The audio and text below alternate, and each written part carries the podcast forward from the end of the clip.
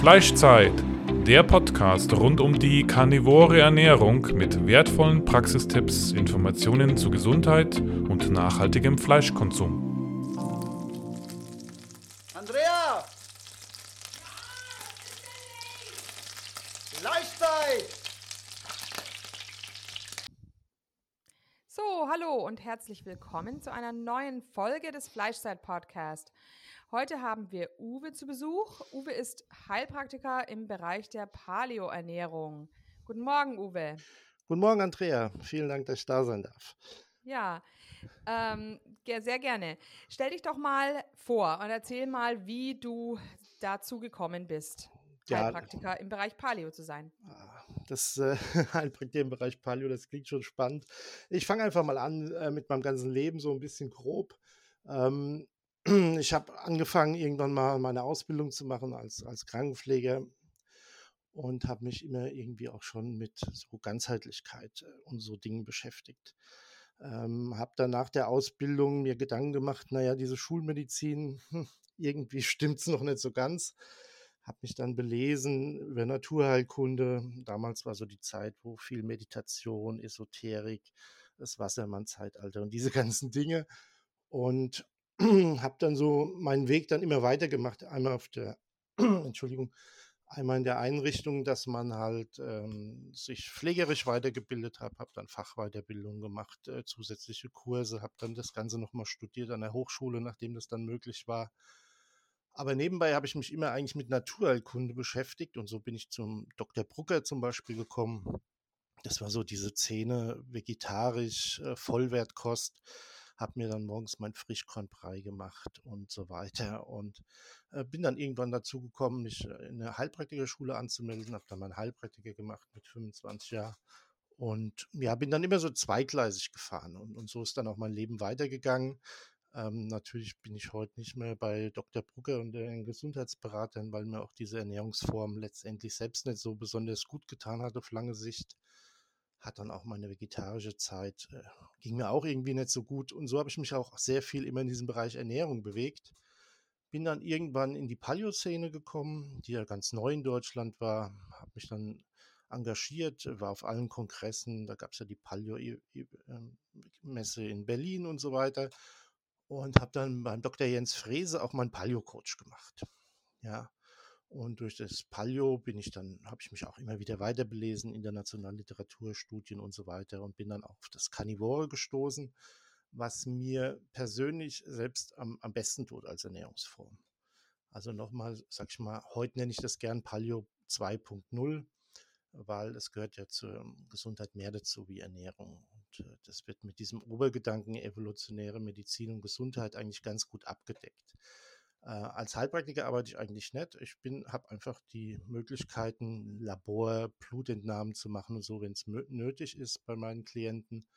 Arbeite hauptberuflich in der großen Klinik in Frankfurt ähm, und ähm, nebenbei mache ich immer noch mein Hobby zum Beruf. Das sind Coachings, das ist Trainings.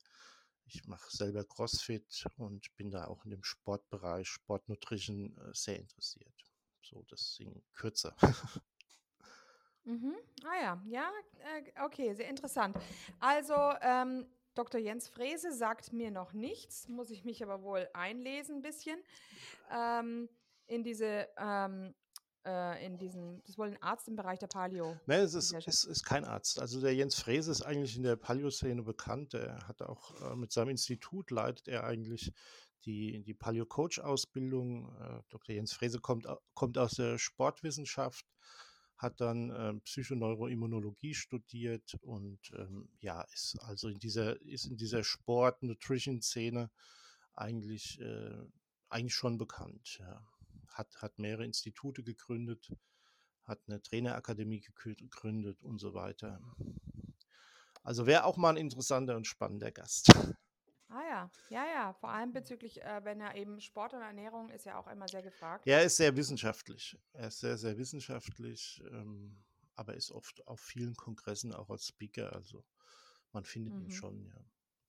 Es gab jetzt auch, gab es jetzt wieder Paleo-Kongresse oder wurde alles abgesagt? Nein, die Paleo-Kongresse äh, wurden ja eingestellt. Da gab es drei oder vier in Berlin. Ähm, diese Paleo-Szene hat sich ja so ein bisschen verpulverisiert, muss man sagen. Es, die hat den, nicht den Weg gemacht wie in den USA, sondern Paleo wurde irgendwie hier sehr kommerzialisiert und dann kam es dazu, dass man halt Nahrungsergänzungsmittel und irgendwelche Müslis, die Paleo sind und so weiter. Dieser Name wurde ziemlich verbrannt. Das, das war ein Riesenproblem. Und ähm, die Leute, die das wirklich ernsthaft betrieben haben, konnten auch nicht richtig gegensteuern. Man hat dann auch den Verband umbenannt. Heute heißt der EMG, ähm, Evolutionäre Medizin und Gesundheit. Früher hat, hat er ja Paleo-Verband. Ihr habt ja letztens den Kollegen da schon interviewt. Der hat ja dazu auch schon einiges gesagt. Also das Paleo ist in Deutschland verbrannt. Dann ging es weiter halt mit Keto. Ähm, Keto ist natürlich auch ein ein Teil von Paleo, wenn man es so sehen will. Ich sehe halt Paleo eher so, dieses Evolutionäre so als Überbegriff. Für mich gehört natürlich immer zwei Sachen dazu. Einmal der gesunde Mensch, dann reden wir über Prävention, oder der kranke Mensch, mit dem man therapeutisch arbeitet. Und, und da ist es einfach, einfach zu sehen, dieses evolutionäre Dach, diese, diese Paleo-Idee, sage ich mal, die passt ja zu ganz vielen Dingen. Ob das Wärme und Kälte ist, Wim Hof, ob das Chronobiologie ist, ob das Schlaf ist. Es ist ja nicht nur Ernährung, sondern man schaut einfach, wie haben die Menschen früher gelebt, also evolutionär, wie haben sie sich ernährt, wie waren ihre Lebensrhythmen, was war gesund, warum hatten die nicht so viel Stress, trotz dass sie eigentlich ein hartes Leben hatten. Aber wenn man Stresslevel-Untersuchungen macht, ob es Herzratenvariabilität ist oder so, gerade im Moment nach zwei Jahren Corona, die Leute sind dermaßen chronisch gestresst und, und äh, also wirklich schlimm, äh, was da im Moment gerade äh, los ist, ja. Hm. Ja, ja. Und da ist natürlich, dann sind wir wieder bei der Ernährung, die vielleicht auch den Stress triggert, ne? Äh, beides triggert sich. Man muss es ja immer in, in, Netzwerken sehen der, der Stress oder der, der ungesunde Stress wirkt natürlich aufs Immunsystem und schwächt das Immunsystem. Wir kriegen Entzündungen im Darm oder wir kriegen diese stillen Entzündungen. Diese stillen Entzündungen führen dann weiter, dass das Immunsystem geschwächt ist. Dadurch können wieder mehr Krankheiten sich verchronifizieren oder Autoimmunreaktionen entstehen. Das ist, ist der ewige Kreislauf und auch die Heilung funktioniert ja auch nur dahingehend, dass man da wieder in diesen ähm, Prozessen denkt und vor allem diese Entzündungen und den Darm erst repariert, äh, dann irgendwie auch den Kopf und den Geist repariert, dass man die Leute zur vernünftigen Bewegung bringt, dass man die Leute zu einer vernünftigen Ernährung bringt. Und das ist ja das extrem Schwere. Ja? Also es ist ja nicht einfach so, weil man muss das alles definieren und dann muss man das sehr spezifisch auf den einzelnen Mensch runterbrechen. Ich meine, so Prävention, ist noch relativ einfach. Da gibt es so Grundregeln, die sollte man einhalten, dann lebt man relativ gesund. Ist jetzt einer krank oder hat er Defizite, dann, dann wird es natürlich schon schwierig und dann wird es sehr individuell. Fängt an mit Geschlecht, fängt an, in welcher Lebensphase der Mensch ist. Es kommt auf die ganzen Vorerkrankungen an. Es kommt auf die gesamten Medikamente, die er nimmt, an. Also dann wird es sehr, sehr komplex, ja.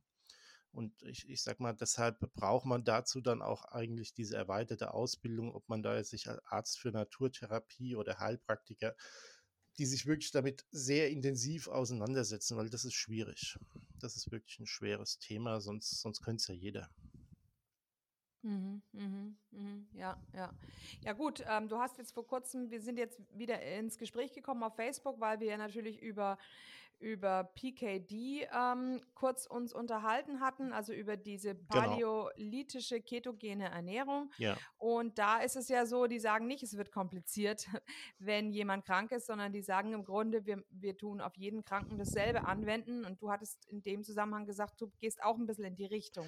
Das stimmt. Also der, die, die, die, die Grundheilungs- oder Therapie, die PKD auch macht, ist natürlich die Reduktionsdiät vergleichbar mit dem AIP-Protokoll, also dem Autoimmunprotokoll, was es aus dem Paleo-Bereich gibt, wobei das einfach ein bisschen komplexer war. Und PKD macht es relativ einfach. Also der, die, die, das Ziel oder die Idee dahinter ist einfach eine extreme Reduktionsdiät. Ja, ähm, die propagieren aber auch mehr. Also auch eine Dr. Simone Koch zum Beispiel tut auch in ihren in ihrem aktuellen Entzündungsbuch äh, das alles, sind alles Reduktionsdiäten oder Eliminationsdiäten. Das heißt, man beschränkt sich auf ganz, ganz wenig Nahrung, zum Beispiel nur auf Fleisch und Fett. Und dadurch, dass das ein Mensch mitmacht, ähm, werden ganz viele Probleme erstmal äh, kommen in die Remission oder vielleicht sogar in die Heilung. Also es ist ja immer schwierig zu sagen, hat man nur eine Remission erreicht, also einen Stillstand von einem Prozess, oder hat man ihn wirklich geheilt? Das ist ja auch schwer messbar in letzter Konsequenz, weil man kann natürlich auch nie in den Darm gucken und man kann auch nicht die ganzen Organe unter, untersuchen, außer jetzt vielleicht laborchemisch oder manchmal bildgebend. Aber es ist ja die Frage, man misst es am besten daran, wenn der Patient oder der, der Klient sagt, mir geht es viel besser. Ich fühle mich 20 Jahre jünger, ich habe keine Beschwerden mehr, mein Bauch ist nicht mehr gebläht, ich habe keine Kopfschmerzen mehr, ich habe kein Fatigue mehr, whatever. Ja. Mhm, ja, ja. Ähm, genau, also ich habe auch äh, bezüglich dieses AIP-Protokolls, das hat ja auch meine ähm, Buch-Co-Autorin äh, Claire König eine Zeit lang gemacht. Also es empfinden alle durch das AIP-Protokoll eine Verbesserung. Ja. Ähm, und wenn sie aber dann vom AIP-Protokoll zu Carnivore gehen, sehen sie nochmal eine Verbesserung. Es ist einfach, denke ich, weil man da eben nochmal ein paar pflanzliche ja. Stoffe auslässt, die wieder ähm, Probleme bereiten können. Das ist ja der Sinn und Zweck. Ne? Man muss ja im Prinzip die Stoffe nur finden, die einem die Probleme bereiten. Den Rest kann man ja wieder zuführen, ja. Das, das ist ja, ist ja die, das ist ja das Wunder. Oder es ist diese Einfachheit in, in dieser Therapieform. Alles weg, und dann tue ich die Sachen wieder langsam zuführen und wenn ich merke, das passt jetzt nicht und das können bei vielen Leuten oft pflanzliche Produkte sein. Ja, das ist bei vielen Leuten sind es einfach Weizenprodukte oder oder und wenn man die dann einfach weglässt und alles andere vernünftig, sage ich mal, auch, auch, auch biologisch, wobei biologisch tue ich immer in Anführungszeichen setzen, weil das für mich mittlerweile auch verbrannt. Aber wenn man, wenn man wirklich natürliche Nahrung dann zu sich nimmt, dann ist es eigentlich okay. Mhm. Aber es ist halt ja. bei der Wiedereinführung sieht man es und das AIP-Protokoll ist halt komplexer. Man hat es in den USA ja entwickelt und ähm, da gibt es wirklich richtig dicke Bücher, die man erstmal wälzen muss, um das zu verstehen. Die machen das halt sehr akribisch. Aber PKD macht zum Beispiel viel, viel einfacher. Ja, und äh, damit sind sie genauso erfolgreich. Und wie gesagt, ja. bei der Wiedereinführung, das ist genau das, was man dann verstehen muss. Wenn ich weiß, dass Gluten wahrscheinlich mein Problem ist, dann darf ich mein Leben lang oder zumindest mal über ein paar Jahre, manchmal gibt es ja wirklich so Vollheilungen, wo man dann auch wirklich Gluten plötzlich wieder verträgt, kann man auch äh, wieder Gluten essen. Aber ich sag mal so, die meisten Leute, die damit ein Problem haben, äh, die werden das ihr Leben lang ähm, eliminieren müssen. In, in jeglicher Form. Also auch nicht in irgendwelchen Zusatzstoffen, in anderen Fertignahrungsmitteln äh, und so weiter. Mhm. Ähm, wie misst du denn äh, Darmdurchlässigkeit oder tust du sie messen bei deinen Klienten oder messen lassen? Naja, man, man, kann, man kann sie messen, laborchemisch. Ähm, bei den meisten messe ich es eigentlich nicht, ja, weil äh, es, es, ist ja meistens klar, wenn es kommt ja immer darauf an, wie man, wie man das machen will. Will man es in dieser schulmedizinischen, analytischen Art und Weise machen, dann, dann muss man es ja vielleicht messen es gibt äh, hervorragende Labore in Deutschland, die da wirklich sehr gute Sachen machen. Es, es gibt ja die Orthomolekularmediziner wie Dr. Struns oder wie Dr. Löffler in Berlin oder vielleicht auch Simone Koch, wenn ich da so leicht dazu zählen will, die das sehr laborchemisch machen und messen.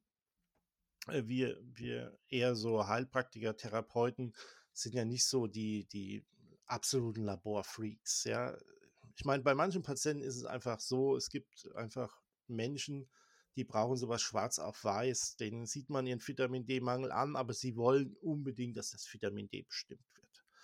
Dann macht man es halt. Ja, dann nimmt man ihnen halt Blut ab und schickt es ein und dann müssen sie halt 80 Euro bezahlen, um zu mhm. wissen, dass sie einen Mangel haben. Und dann, und dann wenn, am Ende des Sommers misst man sie wieder und oh Wunder, dank Sonne und vielleicht Substitution ist der Wert wieder gut, weil sie zum mhm. ersten Mal wirklich wieder aktiv in die Sonne gegangen sind, was sie vorher nicht gemacht haben oder sich mit Sonnenschutz zugeschmiert haben bis zum Anschlag und dann wundern, dass ihr Vitamin D-Spiegel auch im Sommer äh, im Keller ist. Mhm. Aber ich habe jetzt auch an sowas gedacht, Darmdurchlässigkeitstest, also Zonulin. Ja, klar, das? das? kann man machen. Das ist ja das Gängige, ja um einfach äh, nach, nach Leaky Cut zu schauen und, und, und, diese Dinge. Klar, das kann man so machen. Mhm, okay. Ähm, ja, dann ist es natürlich, ist es immer schön und gut und leicht im Coaching den, den Klienten zu sagen, du machst jetzt dann dies und jenes. Und dann ähm, hat man aber sehr häufig zwei Wochen später die ähm, Patienten wieder im Coaching und dann sagen sie, es hat einfach nicht geklappt. Ich habe, ich bin meinen Gelüsten erlegen. Ja. Ähm, wie, wie gehst du das denn an? Ja, das ist ja, das ist ja das Wunder des Coachings, sag ich mal. Das eine, man muss, also wie gesagt, ich trenne grundsätzlich zwischen was in Richtung Prävention, dass man sagt, das ist für jeden und ist eher vorbeugend und dann wirklich äh, das Therapeutische. Und aber egal welchen, welchen Patienten man jetzt nimmt oder auch welchen Klienten man nimmt, der Mensch tut, tut meistens nichts. Das ist ja so, jeder zweite ist Mitglied in einem Fitnessstudio nur es geht keiner hin, davon leben nun mal Fitnessstudios. Die haben so viele Mitglieder, aber kaum Leute, die da wirklich aktiv die Dinge machen. Und der Coaching-Ansatz ist ja wirklich zu sagen, ich weiß, dass du psychologisch das gerne willst, aber du schaffst es von alleine nicht. Und, und Coaching ist ja viel Begleitung. Deshalb nenne ich das ja auch oft ähm, Training und Coaching lieber wie jetzt das Therapeutische um einfach den, den Klienten zu begleiten in, in seiner Lebensweise. Es fängt ja schon oft an ähm, im privaten Umfeld. Du musst eigentlich nur in eine Küche gehen und in ein Schlafzimmer und dann weißt du eigentlich, kannst du eigentlich den Anamnesebogen schon ausfüllen.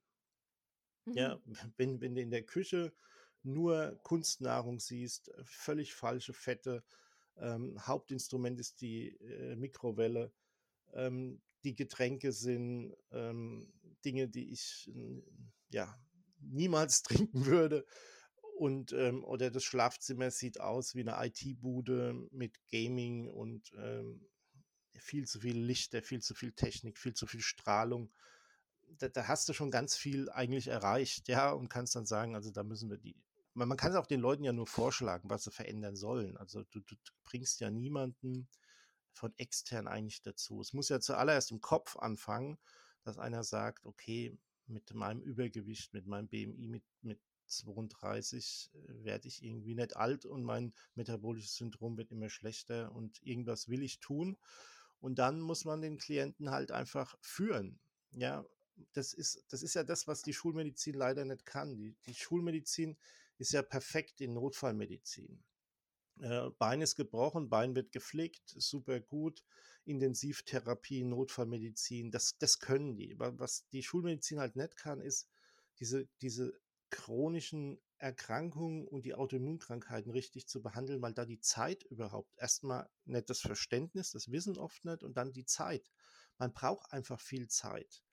Das war auch der Grund, wo ich mir, warum ich nie eine Heilpraktikerpraxis aufgemacht habe, weil ich immer gesagt habe, ich habe dann auch diesen Zeitdruck und ich habe überhaupt nicht diese Zeit, diese wenigen Patienten, die aber dann wirklich richtig zu führen und mit denen langfristig zusammenzuarbeiten und dann auch wirklich äh, denen ihre Ziele zu erreichen.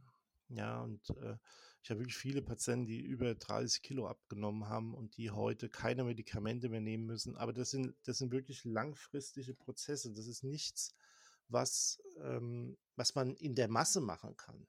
Ja, und das ist ja bei PKD auch so. Die sind ja. ja sind ja mittlerweile in Budapest und äh, träumen ja auch davon, dass sie noch so eine Art Reha-Klinik aufmachen können, irgendwann mal, wo sie wirklich so Leute dann auch mal länger aus ihrem Leben, aus den Prozessen rausnehmen können und zwei, drei Wochen dort mal wie so früher auf eine Kur schicken, was ja sehr hilfreich ist oder sehr hilfreich sein kann, wenn man das mal neu denkt. Ja, ja, ja.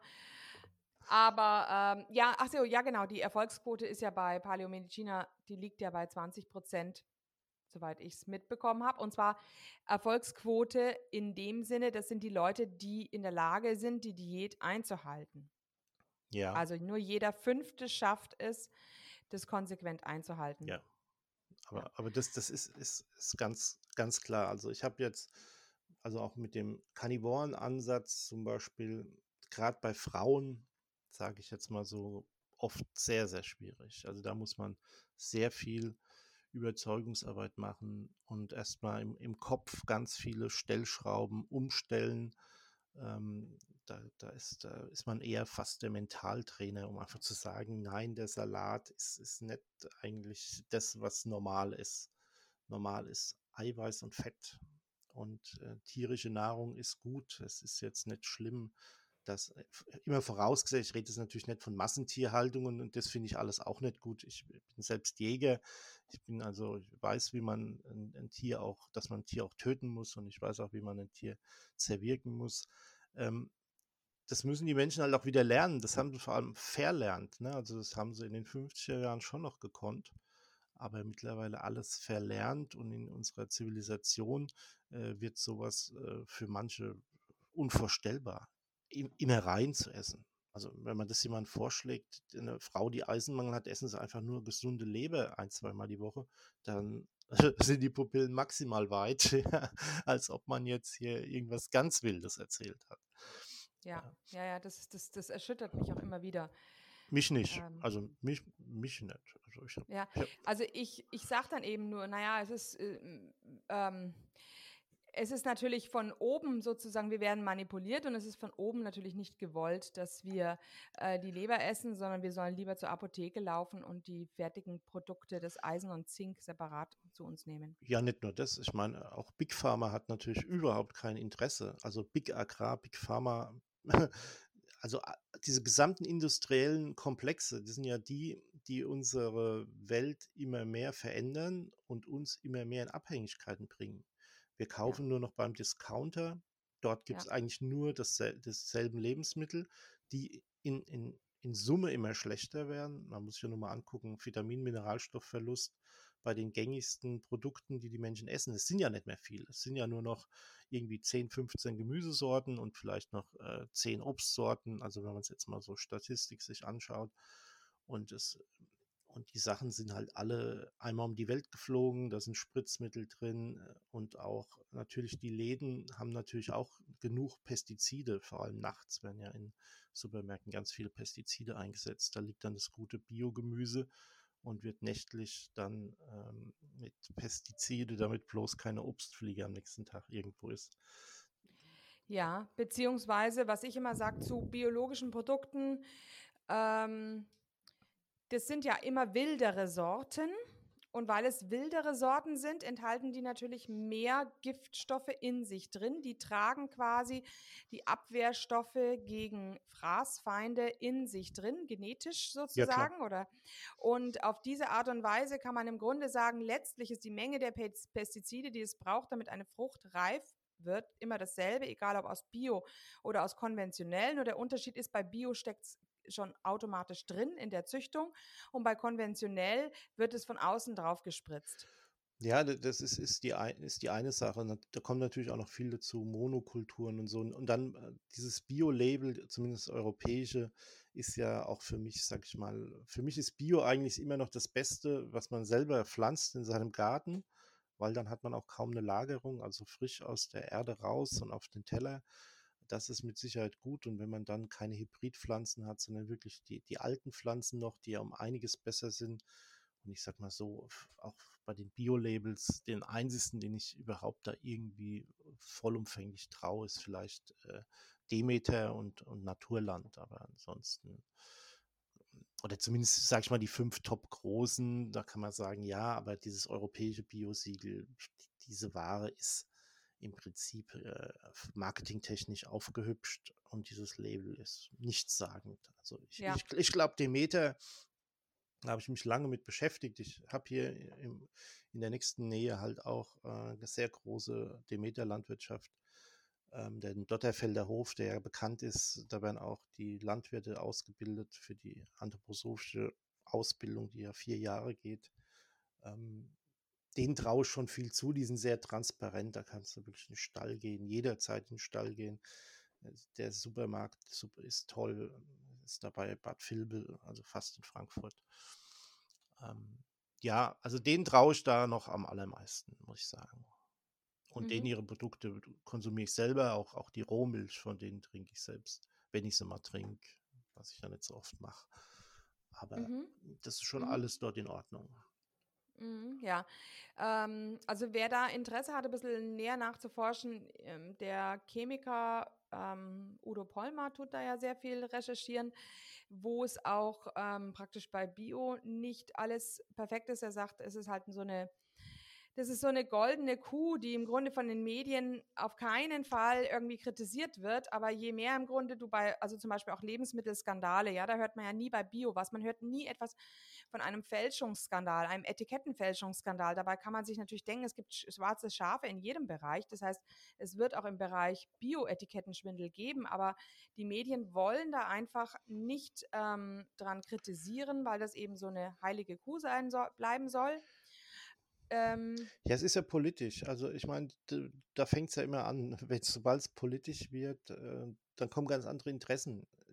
Die Medien, die Medien sind, sind ja auch, also ohne jetzt eine Medienschelde zu betreiben, aber man weiß ja, dass die Mehrheit der Medientreibenden eher der Partei der Grünen zugeneigt sind die Partei der Grünen neigt halt dazu, gerne immer dieses Bio im Vordergrund zu stellen, was, was ja auch richtig ist. Und die haben ja auch teilweise sehr gute Ansätze, nur bringen sie halt seit vielen Jahren, muss man sagen, halt auch in, in dem Bereich die, die PS nicht mehr auf die Straße. Ja, das ist äh, viel, viel Gerede. Ähm, aber es findet halt auch nicht statt. Der Wandel findet nicht statt. Also, also daher ich glaube, politisch ist das Ganze schwer. Ich glaube auch nur, dass das über die Menschen eher von unten geht und dass man sich zur Selbstversorgung besinnt und, und dass man Sachen wie, wie Permakultur und so weiter, die ja wirklich hervorragend sind, um auch wirklich ausreichend Lebensmittel zu erzeugen unter guten Bedingungen und äh, regionale Dinge vorantreibt. Das ist, glaube ich, eher der Weg, wie, wie zu hoffen, dass die Politik irgendwann mal Big Pharma oder Big Agrar irgendwelche Riegel vorschiebt.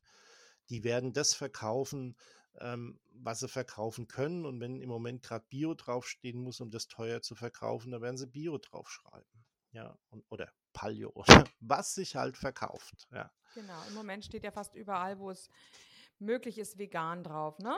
Vegan, ja, natürlich. Äh, veganer Wein, da musste ich mir erstmal vom Winzer, ich komme aus dem, ich komme aus dem Weinort, ich muss mir erstmal erklären lassen, wie veganer Wein, wie das überhaupt. ich habe das ganz anders irgendwie. Ich muss mir das erstmal erklären lassen, wie, hm. wie das funktioniert, ja. Ja, ja, ja. Ähm, ja, und eine andere Sache, weil du jetzt auch gesagt hast, du sagst Paleo 2.0 geht schon ein bisschen mehr in die karnivore Richtung. Ähm, da ist es ja auch so, wenn man sich überlegt, Gemüse ist erlaubt ähm, in der Paleo-Ernährung, aber die meisten Gemüsesorten, die wir heute essen, die gab es ja in der Form gar nicht zur Steinzeit. Also die hat mit, das, die haben mit evolutionärer Ernährung überhaupt gar nichts zu tun. Also eine Möhre, habe ich vor kurzem einen Artikel drüber geschrieben, war also vor ein paar hundert Jahren noch wirklich absolut ungenießbar, weil sie so giftig war. Auch der Brokkoli, den gab es damals noch nicht in irgendeiner genießbaren Form. Ich glaube lediglich vielleicht Kraut, oder? Was waren denn so die Gemüsesorten, von denen man sagt, die sind oder Salatsorten, mit denen man sagt, die sind wirklich ursprünglich, die hat's auch schon, die haben auch schon unsere Vorfahren in der Steinzeit gegessen. Ja, es, es waren mit Sicherheit Wurzeln und es waren mit Sicherheit Obstgewächse und es waren mit Sicherheit ganz viele Wildkräuter. Also, also, das, also das weiß man. Also es, es gibt ja Ausgrabungsstätten, ähm, Mioisches Reich und so weiter, wo man auch Tonkrüge gefunden hat. Die kann man mit moderner Technik heute ja kontrollieren. Also das waren schon so Dinge, man muss halt sehen, wo der Mensch hergekommen ist und warum er das überhaupt gemacht hat. Und äh, ich sag mal, das Paleo 2.0, ähm, also ich sehe immer noch Paleo als diesen Überbegriff. Und darunter fallen diese Steinzeiternährung, das war ja auch so ein, so ein Fehler, dass man das gemacht hat, weil plötzlich war man die Steinzeiternährung, dann kam genau diese Diskussion auf, dass es da gar nicht äh, das gab. Aber der evolutionäre Ansatz ist ja eigentlich zu sagen, einfach mal schauen in die Evolution, wo kommen wir her? Wir kommen irgendwo aus dem Wasser, aus dem Meer und wir waren mit Sicherheit von Anfang an Fischer und Jäger. Also das ist mit Sicherheit, das ist auch gut belegt, das ist wohl so. Das heißt, der Mensch hat vor allem und auch von seiner Entwicklung ähm, Fisch, Meeresfrüchte, Eier von Wildvögel und was es da so alles am Strand gab und dann angefangen, indem er sich ins Land orientiert hat, zu jagen. Und das in Gruppen und das in Massen. Und äh, dann hat man auch ähm, Fleisch, Fisch und Meeresfrüchte gegessen. Das ist Fakt. Und ähm, wenn man sich jetzt mal so das Normale überlegt, jetzt hier in Europa, ähm, wann gibt es Obst und Gemüse? Das sind nur ein paar Monate. Und in diesen Zeiten war das wahrscheinlich Ergänzung. Und dann hat man irgendwann mal Fermentation ent entwickelt und hat dann irgendwelche Sachen fermentiert und Fleisch geräuchert und getrocknet. Ja, Biltongs, zum Beispiel getrocknete Fleisch, gibt es in Afrika auch schon. Äh, es ist, glaube ich, schon mehrere hunderte oder tausend Jahre beschrieben, dass man so Fleisch getrocknet hat in der heißen Sonne und das dann irgendwann so als Jerkies gegessen hat. Ja. Mhm. Ja, also ja. Da, daher hast du absolut recht. Äh, die, die Pflanzen, eine Pflanze will nicht gegessen werden. Es gibt auch nichts Giftigeres, vor allem das wissen wir auch als Phytotherapeuten, es gibt nichts Giftigeres wie eine Pflanze. Ja, Pflanzenpilze. Das ist mit das Giftigste, was es auf der ganzen Welt gibt. Das schafft die Chemie fast nicht so, so giftige Stoffe zu produzieren. Mhm. Ja, wie das in der Pflanzenwelt möglich ist. Und die Pflanze will eigentlich, wie du schon gesagt hast, nicht, dass man sie isst ja weder, dass er von einem Tier gefressen wird, deshalb hat es auch noch Dornen und so weiter. Und ähm, aber es ist halt evolutionär wahrscheinlich auch so, dass es eine gewisse Anpassung gibt und dass wir natürlich auch durch diese ähm, Kultivierung von gewissen Pflanzen, auch Äpfel konnte man früher wohl überhaupt nicht essen. Ja, das ist wahrscheinlich so wie der heutige Speierling. Das ist ganz klein, ekelhaft sauer. Da kannst du nur als Zubrot beim Apfelweinherstellung äh, mit reinmachen, aber das kann man wahrscheinlich pur hätte man das nie essen können. Ich, äh, also was man so weiß von den paläolithischen oder von der Paläoforschung auch ist, dass es äh, so wahrscheinlich war, dass sie angefangen haben, wirklich äh, Fisch, Meeresfrüchte, dann Kadaver und dann halt Jagd. Ja, die Jagd ist ja auch sehr, sehr lange schon beschrieben, auch in der Kunst von der Höhlenmalerei, die haben immer gejagt und gefischt. Ja, der, der Fischer von Santorin, dieses ganz bekannte, Bild aus dem Mioischen Reich. Mioisches Reich ist ja 6000 vor Christus. Da waren schon professionelle Fischer und so weiter am Werk. Und so hat sich das entwickelt, ja. Ja, das heißt jetzt wie nochmal Miomisches Reich. Mi Mioisches Reich. Das Mioisch. ah, ja, ja. die mioische Kultur in Kreta. Genau, genau. Ja, okay, gut. Mhm. Ja, und was sagt man denn eigentlich? Also das Hauptargument, was dann ja immer kommt, das hat also jetzt vor zwei Tagen wieder jemand bei mir auf Insta reingehämmert. Ja, aber die Leute früher, die hatten ja praktisch keine Lebenserwartung. Sie sind ja alle nur 30 Jahre alt geworden. Hm, das stimmt ja auch. Ne? Das weiß man ja auch. Das ist, ist einfach die durchschnittliche Lebenserwartung. Also man muss sagen, wenn derjenige ähm, keine Infektionskrankheit bekommen hat und auch sich nichts gebrochen hat, sind die Menschen schon auch viel älter geworden. Aber natürlich, wenn man diese Durchschnittsberechnung macht, ganz viele Menschen sind früher halt einfach an Infektionskrankheiten verstorben, an denen heute fast keiner mehr stirbt. Nur das hat man ja auch vergessen, gerade jetzt auch in dieser Corona-Diskussion vergisst man das, dass eines der vier Todesursachen eines Menschen nun mal eine Infektion ist, die er irgendwann hat, wenn er entweder ein schlechtes Immunsystem hat oder ein gewisses Alter erreicht. Das gilt für uns alle. Das ist eines der vier Hauptgründe, woran Mensch stirbt. Und ähm, es ist halt da so, also dieses Argument gibt es ja immer. Also das kenne ich auch. Also das wird so oft zitiert und es ist so oft schon widerlegt. Es ist ganz einfach, man darf das so nicht sehen. Ja, es ist auch in China und so weiter, das, die Leute sind teilweise schon Richtung 100 Jahre alt geworden. Genetisch können wir wahrscheinlich so irgendwie 120 werden unter perfektesten äh, Bedingungen, die es aber ja auch nicht mehr gibt. Vor allem werden die Menschen, die jetzt heute geboren werden, nicht mehr so alt wie ihre Eltern im Durchschnitt, weil unsere Zivilisation da schon so schädlich ist. Da kommt natürlich auch die gesamte Umwelttoxikologie dazu. Ja, man kann sich ja oft so sehr bemühen und dann hat man eine, äh, hat man einfach eine extreme toxikologische Belastung, ob das in seinem Haus ist, in seinem Umfeld und wird dadurch krank. Ja, also man muss es ja immer ganzheitlich sehen. Das ist ja so mein Anspruch auch, was ich immer sage. Es, es gibt halt in der Therapie zwei Formen. Es gibt immer diese Schulmedizin, die ja völlig berechtigt und gut ist. Aber es gibt auch dazu den zweiten Standbein, das ist die komplementäre und erweiterte Medizin, die, die sich mit Evolution beschäftigt, die sich mit Naturheilkunde und Erfahrungsheilkunde beschäftigt. Ja, das ist auch das, was mich damals geprägt hat. Ich habe damals ein Buch gelesen, das heißt, hat damals geheißen Heilung durch Wiederentdeckung der Ganzheit. Das war von, von der Nonne, die Krankenschwester war. Das war damals, wie ich gelernt habe, das Standardlehrbuch für Pflegeberufe. Und ähm, so ging auch dann mein Weg los. Ich war mit 14 das erste Mal einem Krankenhaus in einem Praktikum. Ich habe immer geschaut, ich habe immer die Patienten gesehen und wollte helfen. Ich habe so ein Helfersyndrom. Und irgendwie habe ich immer mehr gesehen, in der Schulmedizin, wir helfen den Leuten nicht. Wir, wir tun Symptome verbessern, der Blutdruck senken, ähm, das Herz verbessern, indem sie einen Katheter und einen Stent bekommen, aber wir tun grundsätzlich nichts, dass der Mensch oder die Gesellschaft gesünder wird. In Gänze.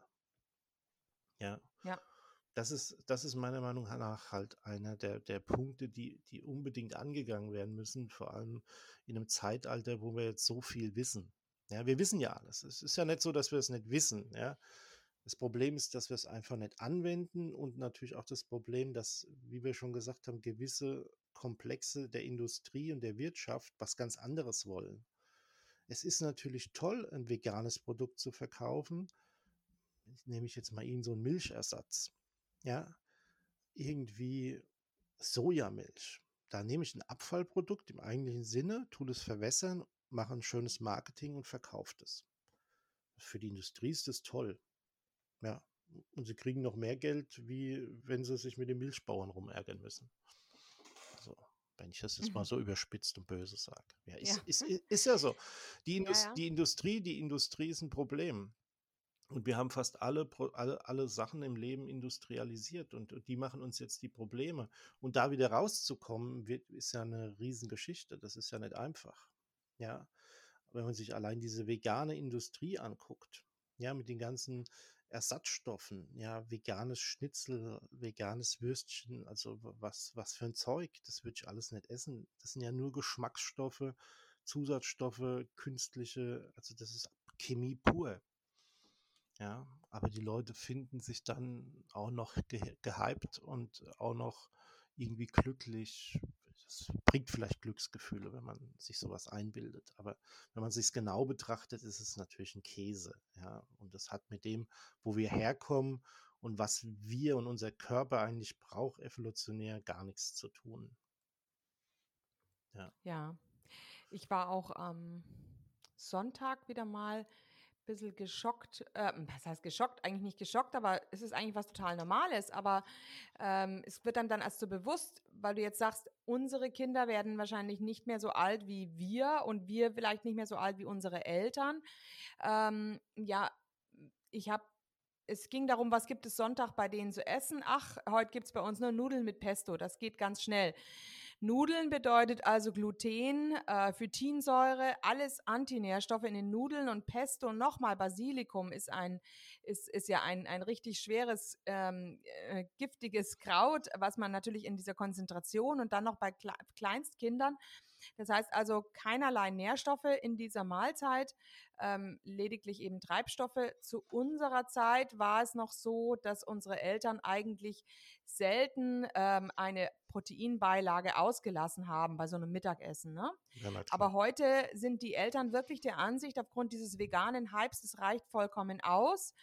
Ähm, dann lese ich wieder den Artikel in der Zeitung, dass die Kreidezähne bei den Kindern so sehr zunehmen. Immer mehr Kinder haben Kreidezähne, das heißt ja, ja. dass die Zähne ähm, total zerbröckeln, ähm, also keinerlei Festigkeit haben. Äh, kann man sich natürlich nur denken, welche, welche Konsistenz haben jetzt der ihre Knochen. Ähm, genau, ja. Und darf man sich natürlich auch nicht wundern, wenn sich also die Knochenbrüche dann auch unheimlich häufen bei den Kindern. Ähm, und dann heißt es tatsächlich auch in diesem Zeitungsartikel, ähm, was die Ursache der zunehmenden Kreidezähne ist, ist vollkommen unbekannt. Und das stimmt natürlich nicht. Es ist nicht unbekannt, wie du gesagt hast, das Wissen ist da. Ja. Das Wissen wird aber unterdrückt. Und es findet also eine Manipulation statt, die natürlich nur in Richtung dieser Geldströme geht, eben dieser Industrie, die daran eben unheimlich ja. viel verdient ich, ich meine, so ein Lieblingsbeispiel von mir ist ja das Mikrobiom.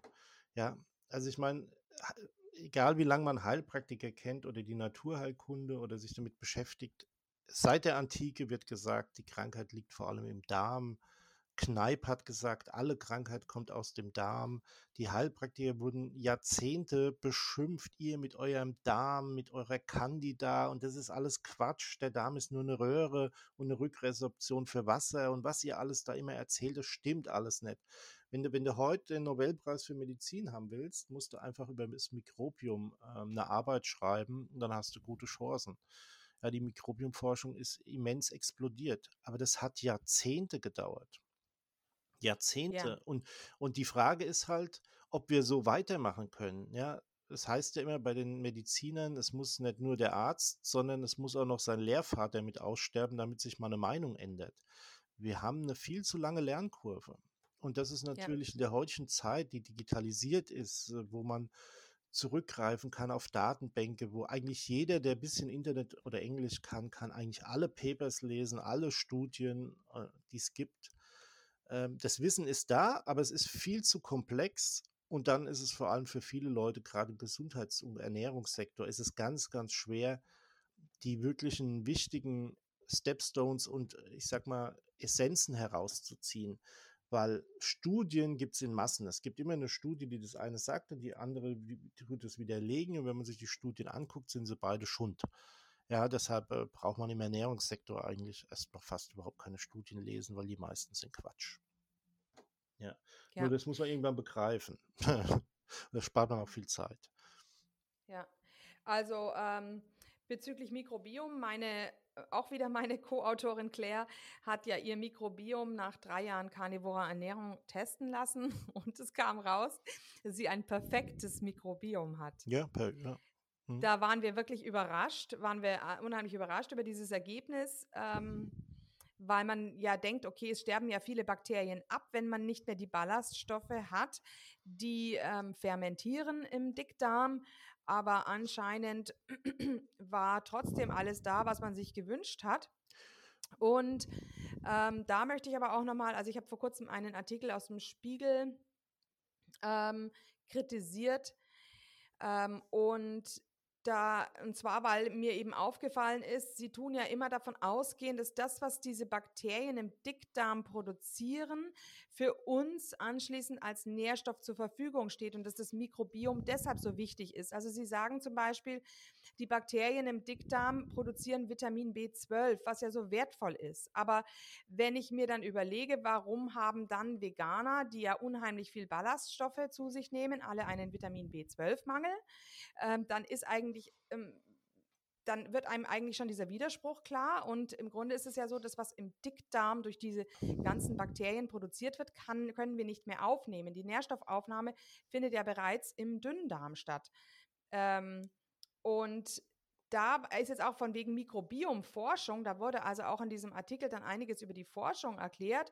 Ähm, da geht es natürlich nur darum, äh, Probiotika zu entdecken, Nahrungsergänzungsmittel zu entdecken. Also wieder die Industrie ist dahinter.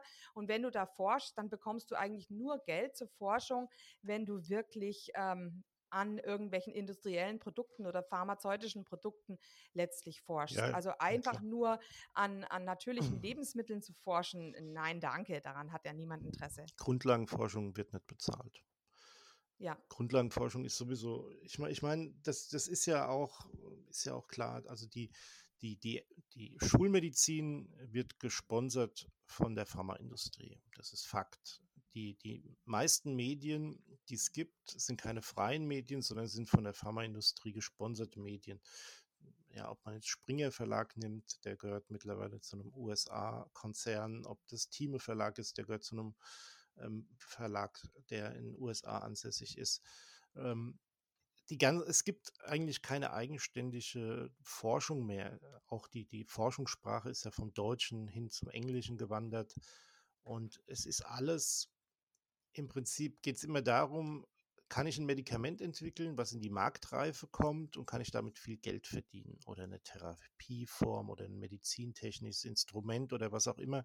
Ähm, auch nur dann kriegt man Forschungsgelder. Ja, ich, ich gebe den Leuten ja gar nicht so die persönliche Schuld, ja, die, die das alles mitmachen, aber es ist einfach so. Es gibt kaum medizinischen Lehrstühle äh, für Naturheilkunde oder so. Das sind meistens irgendwelche, die gesponsert werden von irgendwelchen äh, Stiftungen oder so. Aber ansonsten Grundlagenforschung in dem Bereich oder, oder dieses klassische Wissen von früher, das will man ja gar nicht mehr.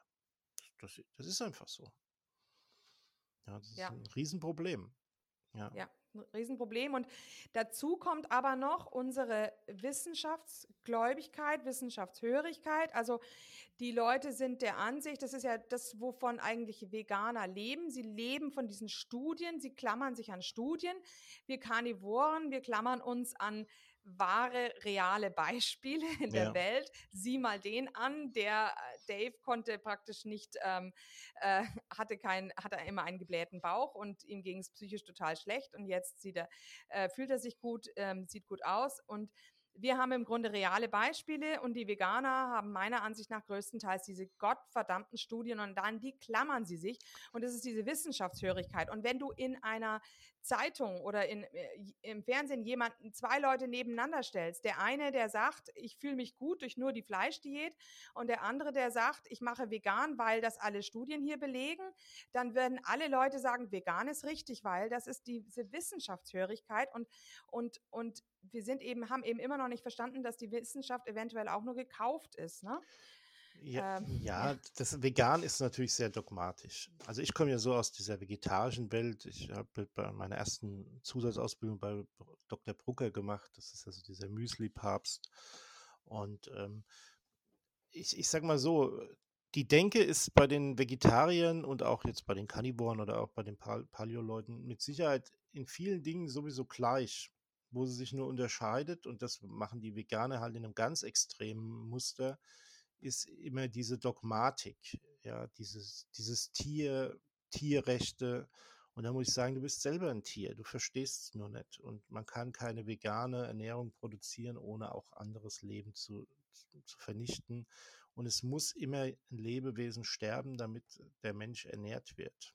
Auf irgendeine Art und Weise, ob das jetzt durch, den, durch die Landwirtschaft ist oder ob das jetzt durch Schlachthäuser ist oder durch die Jagd oder durch den Angler oder den Fischer, dass man das alles auch besser machen kann. Ne? Also Massentierhaltung ist schlecht. Ne? Die Tiere sind krank, die ist ungesundes Essen. Da, da dürfte man auch als normal Denkender eigentlich nicht dafür sein. Aber das ist halt industrialisiert. Man will das billigste Fleisch.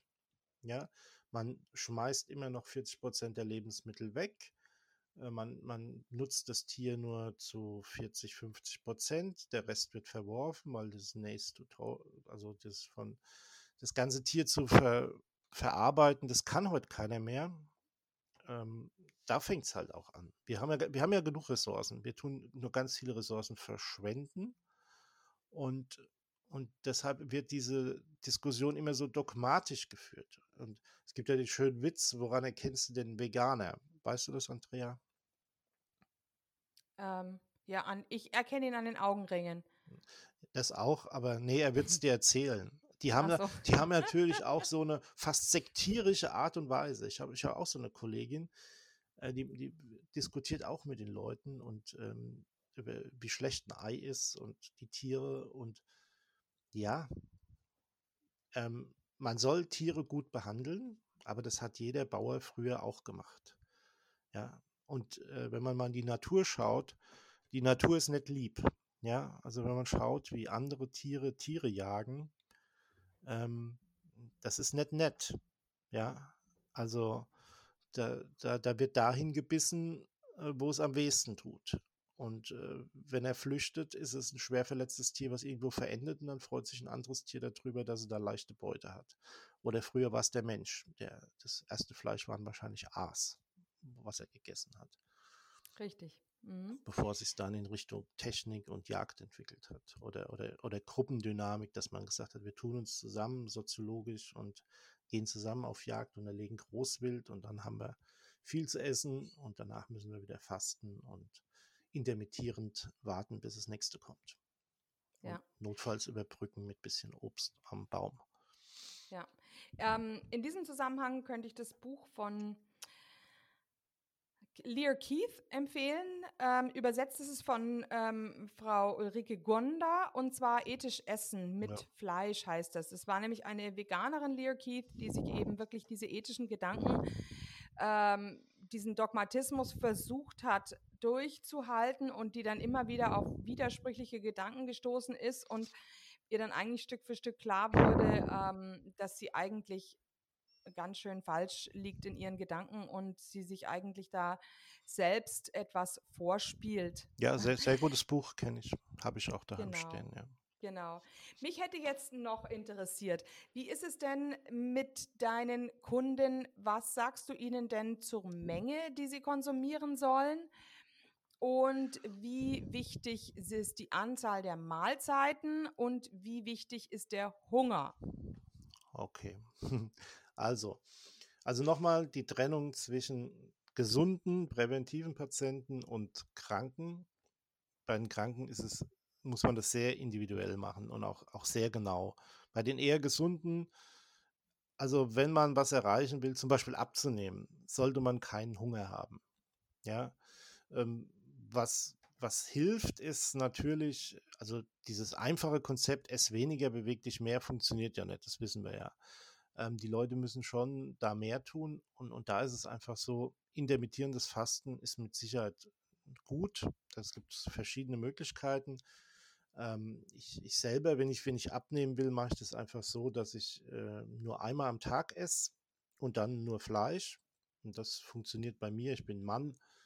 Ähm, ziemlich gut.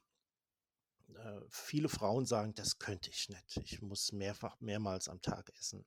Und da fängt es halt schon wieder an. Äh, man muss halt wirklich schauen, wie tickt der.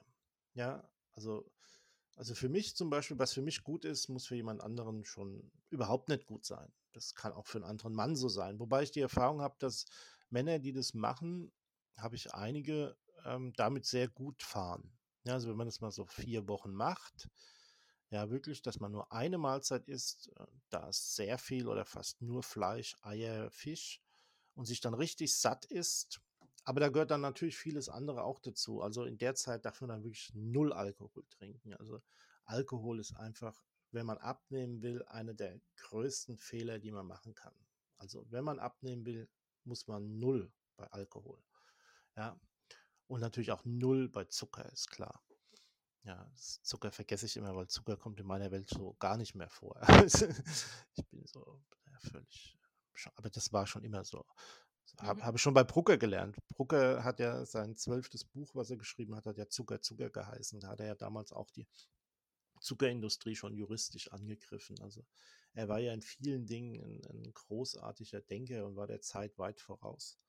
Das muss man ja auch mal sagen. Oder sein 19. Buch, ähm, Der Murks mit der Milch, hm, ja, das ist das, was wir heute auch oft besprechen. ja. Ja, also, ja. also mhm. das, das so, ja, also wie gesagt, äh, Leitsatz Hunger sollte man nicht haben. Was ich, klar, wir, wir müssen halt einfach sagen, wir brauchen gesunde Fette und wir brauchen Eiweiße und die Eiweiße sollten dann von tierischen Produkten kommen oder von Fisch und natürlich keine Kohlenhydrate. Ja, Kohlenhydrate stellt der Körper notfalls, wenn er sie braucht, selber her. Dazu kann er aus Eiweißen jederzeit Glucose erstellen über die Gluconeogenese. Das ist ja alles bekannt. Also man muss das nicht zwingend, aber man muss auch nicht ähm, jetzt so ganz extremistisch bei den Kohlenhydraten sein. Also ich halte Extremismus immer für schwierig. Aber wie gesagt, das kommt immer darauf an. Wenn es ein wenn wirklich kranker ist, den muss man schon sehr genau sagen. Wie viel Gramm Eiweiß zu wie viel Fett ist gut? Ähm, ja, sind es die 30 Gramm? Pro Kilogramm Körpergewicht oder ist es weniger? Ähm, da muss man dann detailliert rangehen. Aber da gehört halt auch viel mehr seinen ganzen Lifestyle auf den Kopf stellen. Ne? Es nützt ja nichts, wenn er zum Beispiel die beste Ernährung hat, top Mikro-, Makronährstoffverteilung hat und dafür aber nicht schläft. Wer nicht sieben bis acht Stunden schläft am Tag, hat sowieso ein Grundproblem. Ja, also da, da fängt es schon an. Ja, oder ist völlig überstresst. Ja. Wenn er, wenn er im, im kranken Dauerstress ist, nur Cortisol hoch, Stresshormone, dann wird es einfach nichts. Also es ist immer, immer diese, dieses ganzheitliche und deshalb bin ich auch, und das hat man bei Palio damals dann auch angefangen, das waren so dogmatischste Diskussionen, was man darf und was man nicht darf und darf man dann noch mal eine Schüssel Reis essen, ja oder nein? Ja, wenn du sie verträgst, warum soll es nicht ab und zu mal eine Schüssel Reis sein? Ist zwar keine, ist nicht unbedingt gesund oder jetzt, äh, das ist, ja, aber es ist jetzt auch kein Gift für den normalen Mensch. Ja. Mhm, ja. Also ähm, du siehst es also auch nicht so wahnsinnig eng, ähm, soll eben jeder für sich äh, erkennen. Ähm, und hm, allerdings bei den Kranken muss man es ein bisschen genauer noch natürlich betrachten als bei den Gesunden.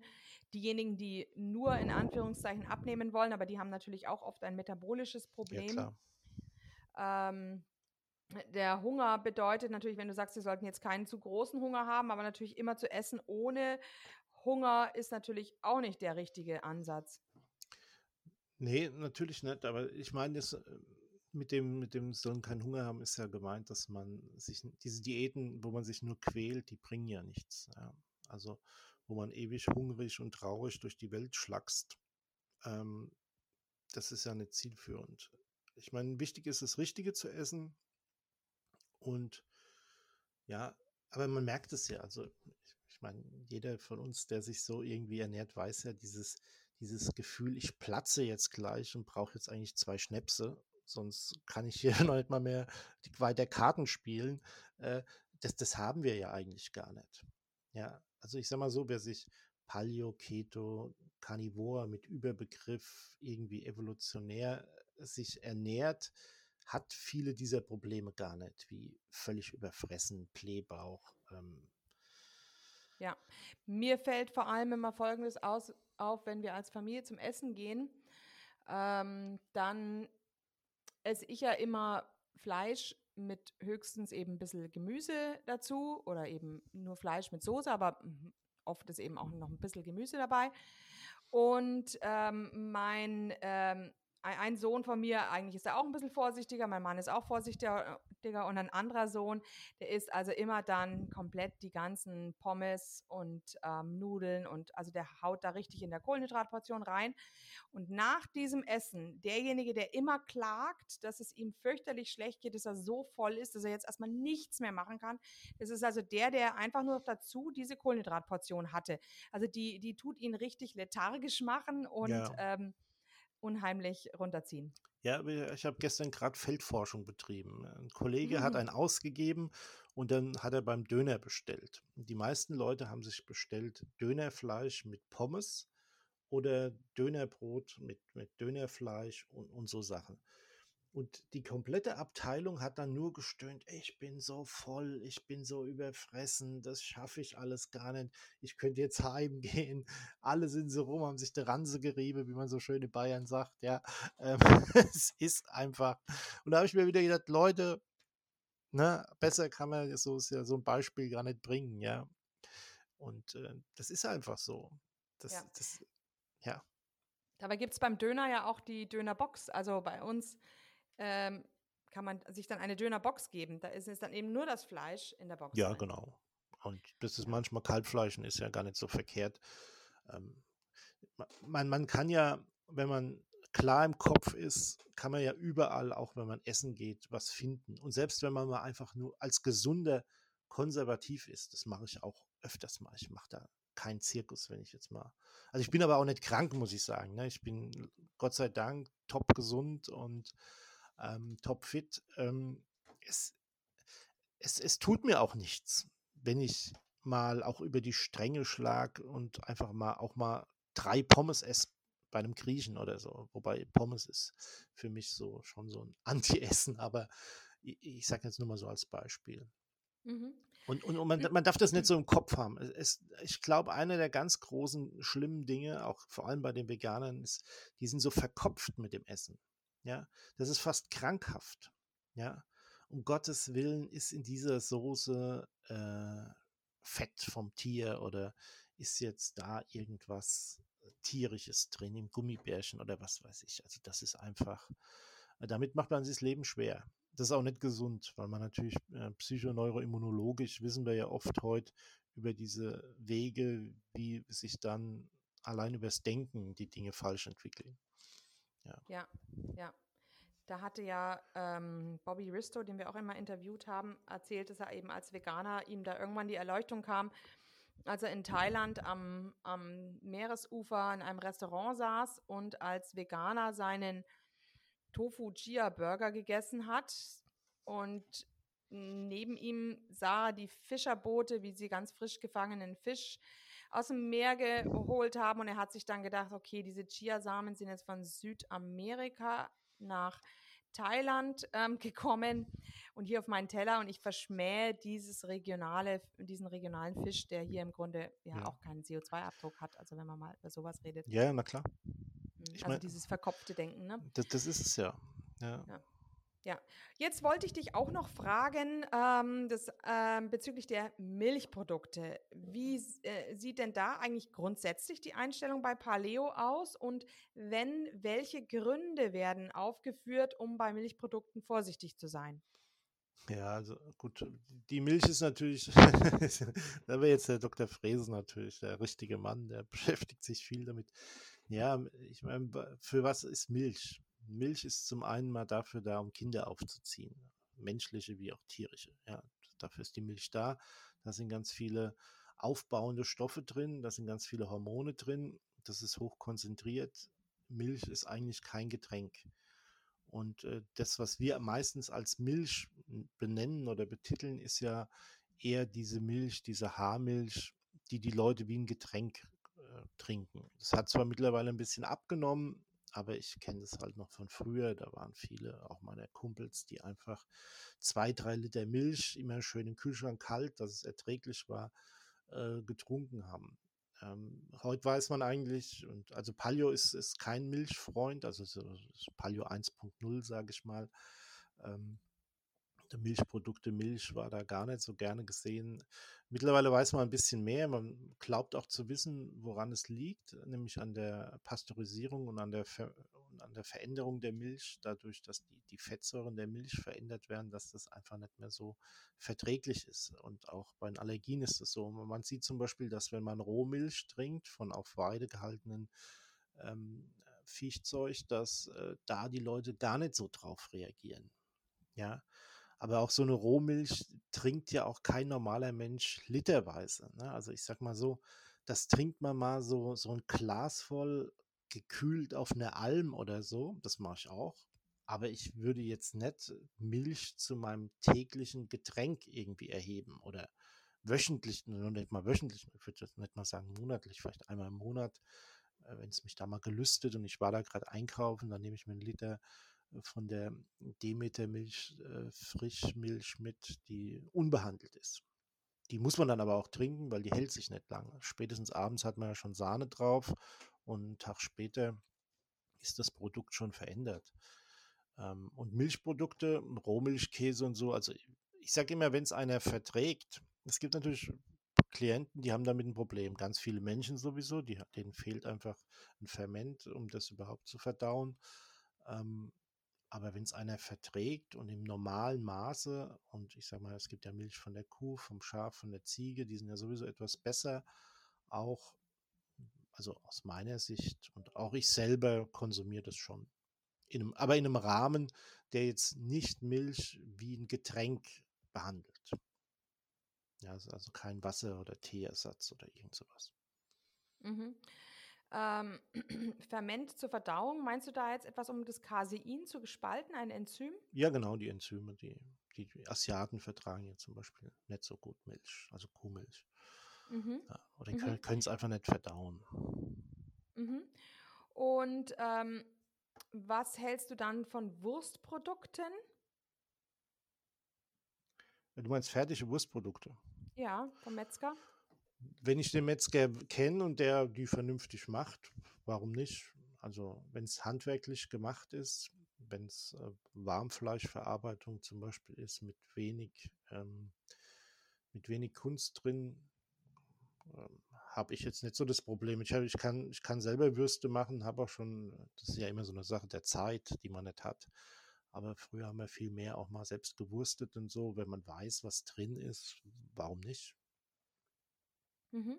Ja, ja, also. ja, Genau, ist ja auch eine leckere Sache. Ja.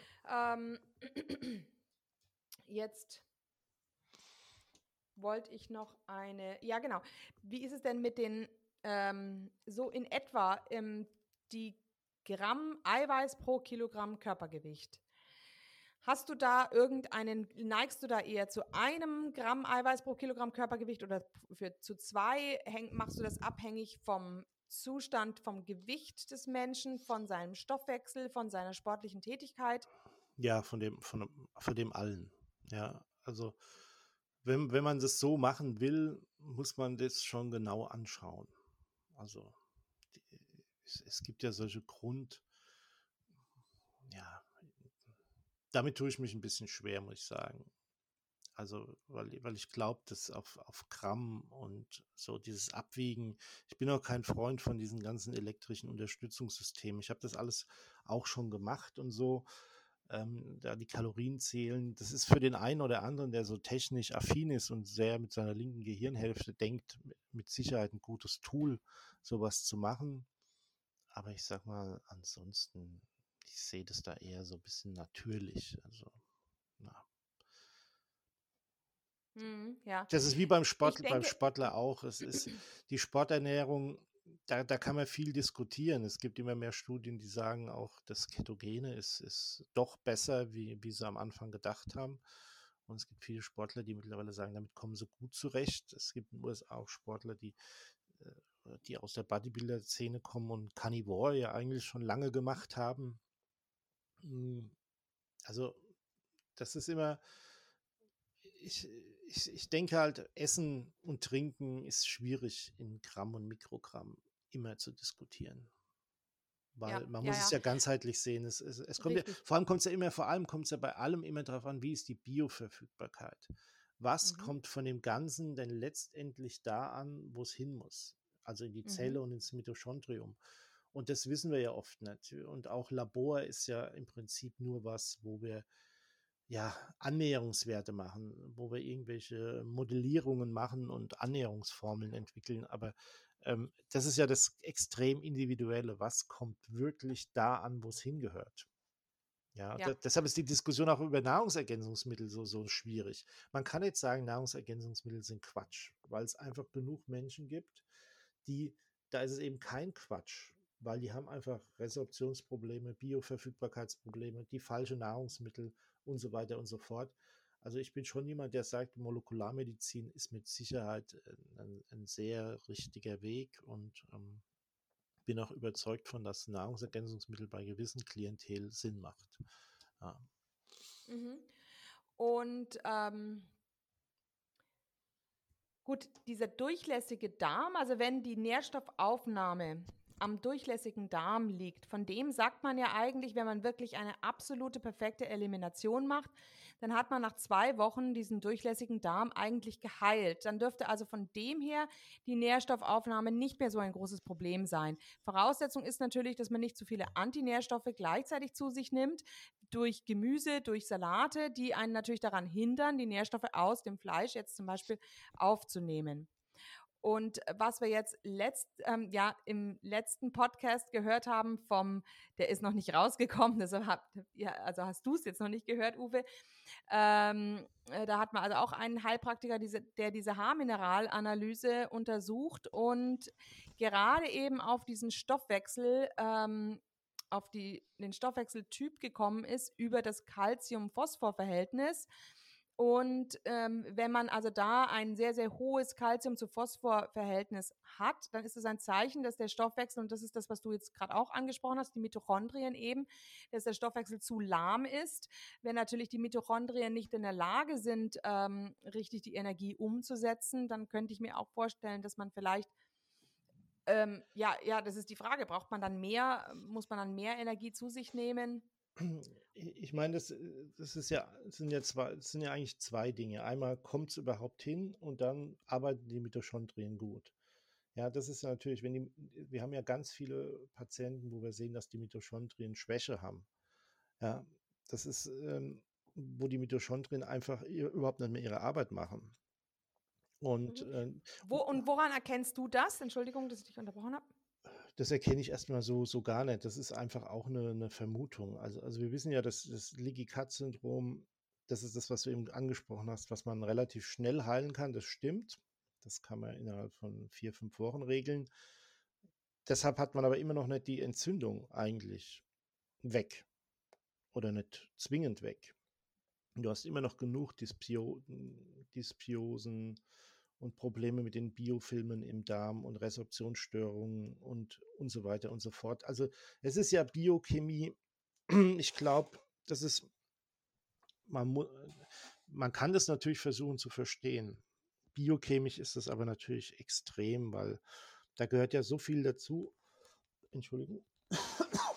diese, diese ganzen von Immuntransmitter über die verschiedenen Signalwege, wir wissen relativ wenig noch darüber. Deshalb wird ja im Moment da auch so sehr viel geforscht, ja, ähm, wie diese ganzen Dinge ähm, funktionieren. Diese Dysmortalitäten und Hypersensitivitäten, die es im Darm gibt, das sind ja alles Dinge, über die wir erst seit vielleicht 10, 15 Jahren diskutieren. Ja, Psychoneuroimmunologie, dass der Darm ein Teil vom Gehirn ist und, und diese ganzen neuen Dinge, die wir aus den Neurowissenschaften und aus der Biochemie mittlerweile lernen, sind ja alle relativ neu. Deshalb ist, tue ich mir da immer ein bisschen schwierig, wenn man das auf so einzelne ähm, Dinge runterbricht. Also wenn man sich mit Biochemie beschäftigt, was ich eigentlich immer ganz gern mache, es ist aber schon sehr komplex. Ja. Und ähm, ich, ich weiß auch gar nicht, ob man als normaler Mensch, der nicht in der Wissenschaft ist, und dann tue ich auch die Therapeuten mit einschließen, äh, so tief reingehen muss. Ich denke, man muss einfach nur diese, diese Regeln verstehen, wie ein Organismus arbeitet. Ja, also dieses, dieses körperliche Netzwerk und dann einfach schauen, dass man den Darm gesund bekommt und wenn man den Darm gesund hat und keine ähm, keine Entzündungen dort hat, äh, hat man schon sehr viel erreicht. Und wie das jetzt genau geht, ob man da, wie tut der Darm auf welche Dinge sensitiv ansprechen und gibt welche Signalwegshormone frei und Rück, Rücksendungswege, die dann auf irgendwelche Makrophagenaktivität wirken und wie die Zytoki Zytokine dabei ähm, wie wo gesteuert, angesteuert und umgeleitet und beeinflusst werden. Damit kann man sich beschäftigen. Aber ich glaube, für ein ganzheitliches Verständnis, Verständnis ist, ist, das so nicht nötig. Und wer daran Spaß hat, es gibt ja super Publikationen, es gibt mittlerweile super Bücher, auch in Deutsch. Es gibt immense Fachzeitungen mittlerweile, die sich mit den Themen intensiv beschäftigen. Ja, ich, ich lese davon viel, aber ähm, es bestätigt mir eigentlich immer nur dasselbe, dass man in den, wenn man in natürlichen Regelkreisläufen denkt und immer wieder sich fragt, was ist natürlich und was ist evolutionär, dass man da immer wieder zu denselben Ergebnissen kommt. Und Blähbauch und Bauchschmerzen sind halt nicht normal. Ja. Na, nach dem Essen. Ja. Gut. Jetzt haben wir ähm, über eine Stunde schon geredet. Ähm, vielleicht magst du ganz kurz noch mal etwas sagen, was das CrossFit ist. CrossFit. Was du noch machst? Ja, mhm. CrossFit. Das ist ein schöner Sport, kommt aus den USA. Ähm, ist im Prinzip das, was man früher quasi, das darf jetzt keiner von den Crossfittern hören, Zirkeltraining ist. Das ist eine Kombination aus Kraft- und Ausdauertraining. Ich empfehle das sehr gerne und die Crossfitter sind auch sehr im Bereich Ernährung und Prävention aktiv. CrossFit Health ist ein Bereich in den USA, der im Moment boomt. Meiner Meinung nach besser wie Fitnessstudien im klassischen Sinne. Ähm, ja, das ist der mhm. Sport, den ich so betreibe. Da arbeitet man eher so mit, mit Körpergewicht, mit Kettleballs, äh, Gewichtheben, olympisches Gewichtheben, mhm. Calisthenic, also die Dinge, die, die so evolutionär sind. Ja, die Menschen haben früher einfach viel gehoben, viele Gewichte bewegt, die, die, sie sind nicht gejoggt. Also der evolutionäre Mensch wollte nie joggen, weil das hat zu viel Energie verbraucht. Und warum soll er sowas machen? Es gab Jagdtechniken von den Maasai und so, da haben sie das Tier verfolgt, äh, bis es umgefallen ist. Aber das ist eher ne, die Ausnahme gewesen wie die Regel. Ja. Also früher haben die Menschen, sie bedacht, Energie zu sparen und den ihr Training, was wir heute machen, also der Ersatz für das, was wir früher täglich gemacht haben, nämlich Gewichte zu heben, von A nach B dynamisch zu springen, uns zu, zu dehnen und diese Dinge, das wird alles in CrossFit vereint und äh, das auf eine recht gute Art und Weise. Und seit es in Deutschland gibt, betreibe ich das. Kann jedem nur mal empfehlen, so einen Schnupperkurs zu machen. Ist auch äh, von der Community sehr spaßig und auch sehr gruppendynamisch, weil das immer ein Teamtraining ist. Gegenüber von einem Fitnessstudio ist der Vorteil bei CrossFit, in der Zeit, wo man da ist, das ist immer eine Stunde, macht man wirklich was, weil man in einer kleinen Gruppe von acht bis zwölf Leuten ist und hat eben einen Coach dabei. Und das heißt, in diesen 45 Minuten tut man wirklich was. Nicht so wie im Fitnessstudio, man trinkt einen Kaffee, man trinkt einen Eiweißshake, man redet ein bisschen, man Smalltalk und macht da so ein bisschen ein paar Übungen. Nee, bei CrossFit musst du wirklich was machen. Und du hast dann nach 45 Minuten wirklich was gemacht. Und das fühlt man auch in sich, in seinem Körper und äh, wie sich der Körper verändert und so. Mhm. Schön. Jetzt hoffe Gut. ich, ich habe nicht so viel CrossFit-Werbung gemacht. ja, aber zumindest haben wir es jetzt mal angesprochen, ähm, was es ist, denn man hört es ja immer wieder. Sean Baker macht das, glaube ich, auch. Ja, ne? klar. Genau, genau. Ähm, vielleicht könntest du den Zuhörern noch irgendeinen, ja, einen deiner liebsten Wünsche, Anregungen mit auf den Weg geben. Ja, bleibt undogmatisch bei allem, was ihr tut. Gesundheit hat nichts mit Dogmatik zu tun. Das ist ganz wichtig. Und ähm, wenn sich jemand im Ernährungssektor auf Studien beruft, äh, geht davon aus, dass es mindestens eine Studie gibt, die das Gegenteil behauptet. Und in mhm. irgendeiner Form auch recht hat. Ja, einfach diese Stressfreiheit. Ne? Also Gesundheit ist nicht monokausal. Äh, ganzheitliches Denken ist extrem wichtig. Das ist das, was die Heilpraktiker eigentlich versuchen zu leben und äh, die Paleo-Coaches und alle anderen Coaches auch. Es gibt ja jetzt auch Keto-Coaches und so. Wobei Keto gehört für mich, wie gesagt, irgendwie mit Paleo und auch Carnivore. Ich habe da so eine, eine große Klammer für mich gemacht. Und da gehört auch der Wim Hof dazu. Trotz, dass er Vegetarier ist, aber er macht ja viele andere Sachen richtig. mhm, mhm. Wärme, Wärme, Kälte, ähm, guter Schlaf, diese ganzen Dinge, die man oft hört, aber die einfach nicht gemacht werden. Und deshalb gibt es uns Coaches für alle diejenigen, die sagen, oh, ich weiß das auch alles, ja, und ich habe auch 20 Bücher im Regal, habe das alles gelesen, habe Podcasts gehört, habe alles gemacht, aber ich krieg's nicht hin.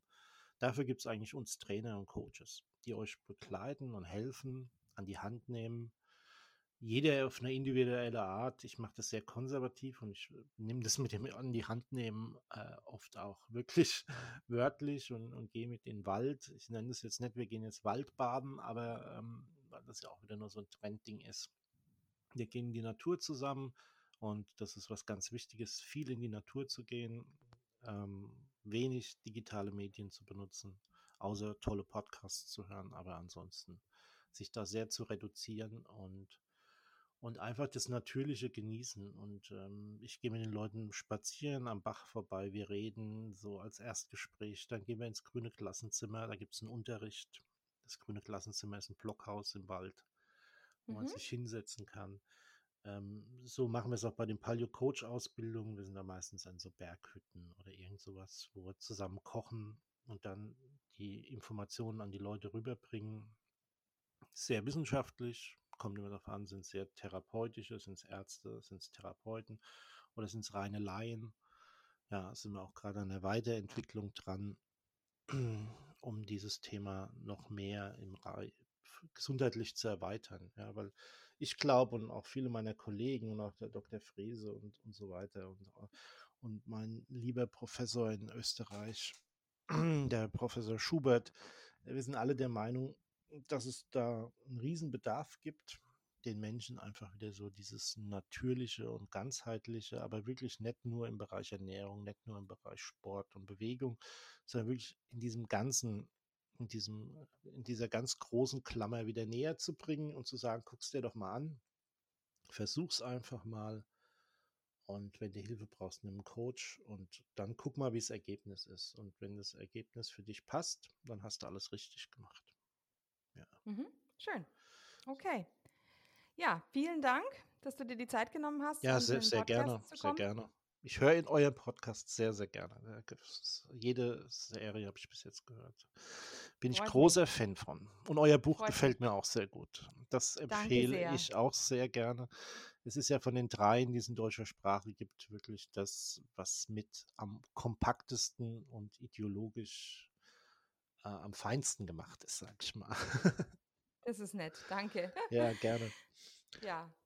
Okay, dann ähm, wünsche ich dir eine schöne Zeit. Gleichfalls. Und vielleicht hören wir uns irgendwann mal wieder auf dem Podcast oder bei einem Carnivore-Treffen oder Paleo-Treffen. Genau, vielleicht kann man Carnivore-Treffen nochmal sagen. Also ich bin ja hier im Rhein-Main-Gebiet, ähm, Frankfurt, Darmstadt. Ähm, wenn hier Leute Interesse haben, ich habe das ja schon mal in dieser Carnivoren-Gruppe ähm, auf Facebook auch geschrieben, ich wäre da sofort bereit, hier irgendwas aufzuziehen. Und so wie ihr das in München macht, so ähnlich vielleicht, dass wir hier auch in der Region was haben. Also wer da Interesse hat an karnivore Ernährung oder Paleo 2.0, kann mich jederzeit auch gern kontaktieren. Finden tut man mich über Paleo Leben und dann geht man einfach auf die Therapeutenseite und sucht den Namen Uwe Michael Werner oder gibt das in Google ein und dann landet man auf einer etwas veralteten ähm, Homepage mit meinen Kontaktdaten. Aber ich, wie gesagt, ich bin nicht der große Mensch, der sich mit den digitalen Medien sehr beschäftigt. Ich bin immer froh, wenn ich damit wenig zu tun habe. Mhm. Gut, schön, vielen Dank. Und einen kleinen Nachtrag noch. Ich ähm, bin jetzt dabei, regionale Gruppen auf Telegram aufzubauen. Ähm, da werden man sicherlich eine regionale Gruppe Frankfurt starten, aber ich bitte euch auch alle, wenn ihr das Gefühl habt, ja, ihr seid in der Region, ähm, ihr seid schon relativ lang bei Carnivore oder bei Carnivorisch und könntet euch vorstellen, so eine regionale Gruppe so ein bisschen zu leiten. Es geht eben auch darum, dass man ja oft wissen möchte, wo sind Landwirte in der Nähe, die mich mit Fleisch versorgen können oder einfach eben auch, um mal ein regionales Treffen zu organisieren. Also ich bitte euch, meldet euch bei mir, damit ich ähm, euch da mit äh, in, die, äh, äh, in die Verantwortung nehmen will. nee, nicht in die Verantwortung nehmen, sondern damit ich euch da einfach mit einführen kann in diese regionalen Gruppen. Das wäre super. Genau, das ist ein sehr guter Ansatz, wirklich zu gucken, wo kriegt man auch seine Produkte her. Hier im Rhein-Main-Gebiet haben wir sehr gute Quellen. Wir haben auch hier sehr gute Jäger, die super Wildfleisch produzieren und wie gesagt auch den einen oder anderen Demeter-Betrieb und auch ähm, normalen konservativen Bauer im, im Kahlgrund gibt es wunderschönes Rindfleisch. Ähm, ja, das ist absolut äh, wichtig, sich da zu vernetzen und äh, wie gesagt, ich bin da auch bereit, aktiv mitzuspielen. Und mhm. vielleicht noch eine Frage an dich direkt. Die, euer Kongress, den ihr auf euren, in Italien, auf eurem Podcast angesprochen habt, den ihr so plant. Gibt es da schon irgendwas? Nee. Noch nicht. Also es ist noch so ganz jungfräulich. Du, das ist im Moment ja auch wegen dieser ganzen Corona-Situation nach wie vor. Also ich habe im Moment gar keine Lust, irgendwas zu planen. Ja, verstehe ich. Wenn das jetzt alles bei 2G bleibt, dann bin ich ohnehin draußen. Okay. Ja. Ja. Geht, ja. Geht und viele andere Karnewochen auch, richtig.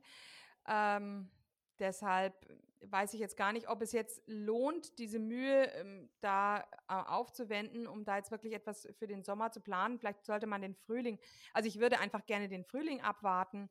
Ähm, Im Frühling wird sich vielleicht dann zeigen, ob ähm, das jetzt endgültig ähm, aufgegeben wird, ähm, diese Pandemie, oder ob man die weiterführen möchte. Mhm.